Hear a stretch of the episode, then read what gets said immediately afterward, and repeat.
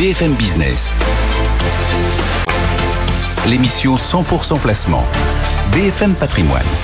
Vincent Tourelle. Comme promis à 10h31, notre match des, traders dans BFM Patrimoine. Mathieu Serron chez Perceval Finance Conseil, Andrea Tueni chez Saxo Bank. Bonjour messieurs, merci d'être avec nous euh, en ce, début de, semaine euh, pour un marché qui, reprend de, de l'altitude et, d'une façon très nette. Hein, euh, plus 1,4% pour le CAC 40, 7290.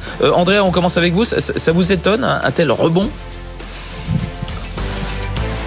Non, c'est vrai qu'on avait déjà prévenu hein, la semaine dernière. On a eu donc la pire performance hebdomadaire depuis le début d'année, mais on a eu un début d'année très porteur et on sait, et les marchés ont déjà montré à plusieurs reprises leur capacité euh, de, de résistance, de résilience et cette capacité du coup de rebond qui est toujours intacte et on le voit aujourd'hui avec un, une reprise assez rapide malgré les chiffres de l'inflation la semaine dernière et le euh, repricing qui a été fait qui est beaucoup plus flagrant du coup sur les taux et sur les, et sur les devises que sur les indices avec euh, les, les, mouvements qu'on a pu qu'on a pu observer ce matin. Mais c'est vrai qu'en fin de semaine dernière, ces chiffres de l'inflation ont changé un petit peu la donne autour de, des anticipations qu'on fait de la politique monétaire euh, des banques centrales et notamment du coup de la Fed on a euh, on a aujourd'hui donc on, table au moins sur sur trois hausses de taux dont une euh, du coup euh, de, de 25 points de base. On pourrait même avoir 50 points de base au mois de mars. C'est pricé à peu près à 25% donc ça reste une probabilité assez faible mais quand même plus importante que celle qu'on avait la semaine dernière avant ces chiffres de l'inflation. Et puis on a des taux terminaux qui pourraient qui, qui ont été aussi revus à la hausse autour de 5,4% donc du coup on a des anticipations qui sont revues à la hausse et on a toujours du coup ce marché qui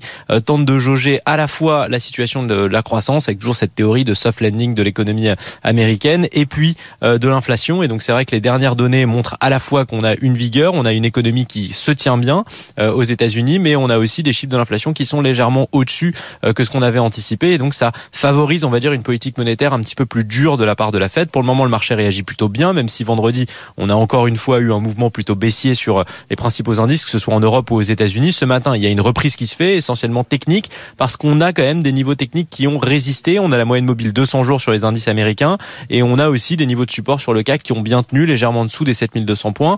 Et donc ça favorise aujourd'hui euh, ce rebond. On est aussi en fin de mois, on veut préserver certainement les performances du mois de février on a encore une performance mensuelle qui est positive sur le CAC et donc il y a cette volonté aussi de ne pas gâcher cette performance et de tirer un petit peu l'indice. Donc on aura encore beaucoup d'éléments macroéconomiques euh, tout au long de la semaine. Donc euh, on va dire cette euh, ce rebond qu'on observe ce matin, il va être mis à l'épreuve de encore une fois beaucoup d'indicateurs macroéconomiques, notamment des indicateurs d'activité, ISM manufacture ISM des services aux États-Unis. On aura aussi des speakers du côté de la Fed et de la BCE tout au long de la semaine et donc du coup ça sera important encore une fois de jauger un petit peu ces commentaires pour mieux anticiper encore une fois cette, euh, cette approche de politique monétaire que pourrait prendre à la fois la Banque centrale européenne et la Fed. On sait qu'il y a une importance très forte hein, du côté euh, du côté de la Fed, mais pour le moment, en tout cas, des indices qui réagissent plutôt bien, qui montrent encore une fois la force et la vigueur qu'on a observé depuis le début de l'année, une confiance aussi euh, dans dans le mouvement haussier qu'on peut observer depuis le début de l'année. Encore une fois, c'est moins net sur les devises et sur les taux. Sur les taux, on a un renforcement, on le voit sur le 10 ans américain, on n'est pas très loin des 4%, et sur les devises, on a un renforcement du dollar qui est là aussi assez net. On a par exemple cette la paire euro-dollar qui est en nette baisse hein, depuis euh, depuis la semaine dernière et on a du coup ce, renforcement du dollar en réaction aux chiffres de la semaine dernière. Donc voilà, pour le moment les indices y résistent plutôt bien et, euh, et, il faut il faut se contenter de ça. On a on a une progression ce matin qui est qui est assez nette. On revient sur sur des niveaux qui sont assez intéressants. Il faudra aller quand même un cran au-dessus pour complètement effacer, on va dire, le mouvement qu'on a qu'on a connu la semaine dernière et pour pouvoir se dire qu'on euh, repart sur sur des bases sur des bases plus positives. Mais encore une fois, attention, on aura encore des indicateurs cette semaine et on aura encore une fois un marché qui sera à l'épreuve à l'épreuve des chiffres parce que encore on est très dépendant à la fois de la Fed mais aussi des données qu'on peut avoir sur l'inflation et sur l'économie américaine. Un rebond technique donc qui n'a qui n'a rien d'étonnant mais attention à ce qui vient dans les jours qui viennent nous dit nous dit Andrea Tueni, Mathieu Serron chez Perceval Finance Conseil. Votre avis sur la question et puis dans un marché pareil, euh, que faites-vous? Comment travaillez-vous ce marché?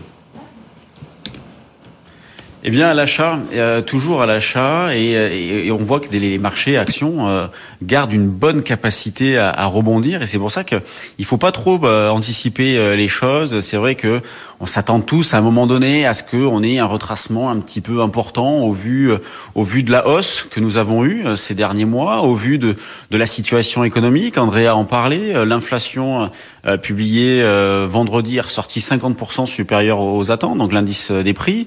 Euh, donc ce qui a provoqué, bon, bah, le, qui a amorcé le début du repli. On a une situation géopolitique qui reste toujours euh, très compliquée. Donc oui, des nuages, il y en a énormément, mais les marchés euh, tiennent très bien. Ils ont déjà repris plus de 50% de la baisse de vendredi. La semaine dernière, moi je vous indiquais surveiller le, pivot sur le CAC à très court terme 7200, 7250, considérant que tant qu'on est au-dessus, eh bien les, probabilités de, rebondir restent fortes. Bon, on est passé juste un petit un tout petit peu en dessous euh, vendredi en, toute fin de séance, mais voilà, on, on, tient dessus. Ce matin, on réouvre largement au-dessus, et puis derrière, euh, hausse en, ligne droite. Donc on a toujours des marchés qui sont très algorithmés, assez vides d'intérêts fondamentaux, et il suffit de regarder les volumes pour s'en convaincre. Hein. On est autour de 350, 400 millions à, à 10h30, c'est très faible. Normalement, à cette heure-ci, on est plutôt autour des, des, des 500 millions.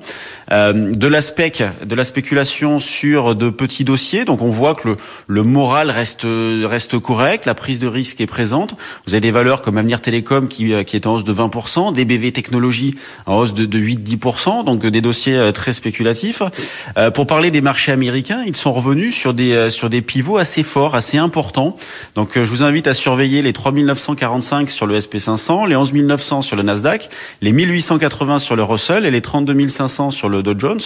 Donc nous, on travaille les marchés américains avec un petit biais haussier, vous voyez, alors que sur les indices européens, bien évidemment, on est aussi avec un, on va dire un niveau d'opportunité qui est euh, qui est très fort.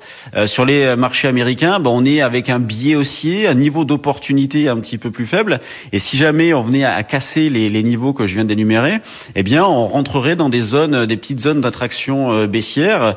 donc une divergence qui reste très forte entre les États-Unis et les marchés européens.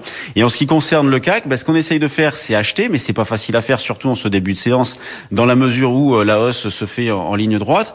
Euh, moi, ce matin, à 8 heures, bah, je t'ai placé plutôt vers les, les 7002 pour tenter un achat. Évidemment, maintenant, c'est hors sujet.